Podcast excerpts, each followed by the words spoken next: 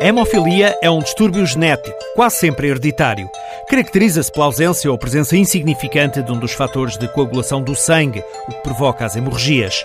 As mais frequentes, as mais incapacitantes e as de mais difícil recuperação acontecem ao nível das articulações. Em Portugal, estatisticamente, deverão existir cerca de mil pessoas com hemofilia. Esta é a voz de Miguel Crato, presidente da Associação Portuguesa de Hemofilia. 70% com hemofilia A, 30% com hemofilia B que A é mais prevalente. Na sua forma mais grave, porque a hemofilia tem vários tipos de gravidade, e a forma mais grave são as, as que sangram espontaneamente, deverão ser cerca de 70%, a 60%, 70% da população. Esta é uma doença masculina, sobretudo masculina. Há casos excepcionais de mulheres com hemofilia, mas basicamente porque geralmente as mães são as transmissoras, por uma questão cromossomática, apenas os rapazes serão afetados por esta patologia.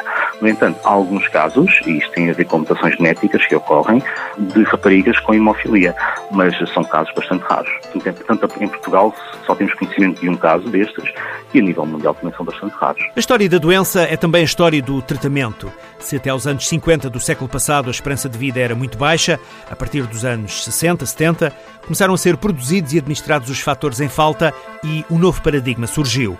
Nos anos 80, nos países desenvolvidos, consolidaram-se os tratamentos que aumentaram a esperança e a qualidade de vida. E nos anos 90 começou uma nova abordagem baseada na profilaxia. Chegamos ao século XXI com tratamentos, eu diria, bastante bons para a hemofilia, que permitem estas pessoas ter uma esperança de vida igual à das restantes e com cada vez aparecerem mais novas tecnologias, eh, que já passam por injeções subcutâneas, que passam pela possibilidade, que já está em fase avançada de ensaios clínicos da terapia higiênica, permitirá com certeza, daqui a 5, 10 anos, eh, ainda estamos a falar de um novo avanço substancial em direção talvez à cura dessa patologia. Miguel Crato, presidente da Associação Portuguesa de Hemofilia e de outras coagulopatias congénitas, é uma das vozes da hemofilia que a TSF está a ouvir agora nestas semanas, para dar a conhecer uma doença que, mesmo entre os profissionais de saúde, não é totalmente compreendida.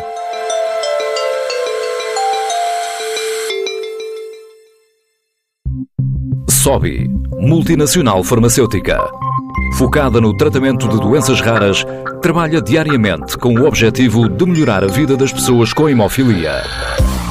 Com o projeto Liberate Life, queremos mostrar que é possível alcançar e até superar os objetivos a que nos propomos. Liberate Life é o compromisso da SOBI para que se viva para além da hemofilia.